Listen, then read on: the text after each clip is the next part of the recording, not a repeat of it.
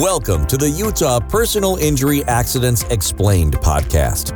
This podcast answers the most frequently asked questions we receive from our Utah clients who have been injured in an accident.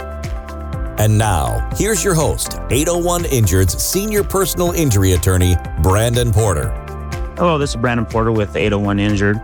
Today I want to take a few moments and answer a question that I'm commonly asked and the question is, is how long do insurance claims take if I'm involved in a motorcycle accident or a car accident or a truck accident?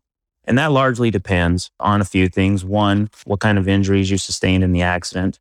If you had significant injuries, it usually takes longer than if you have minor injuries.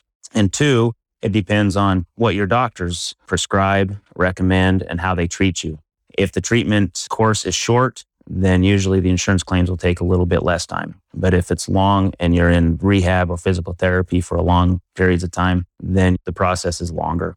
Anyways, if you have any questions or if you're in a similar situation or been in an accident, feel free to give me a call. I'm happy to help you out or uh, answer any questions that you might have. Thank you. Thank you for listening to the Utah Personal Injury Accidents Explained podcast. If you like this podcast, make sure to visit 801injured.com for more great content.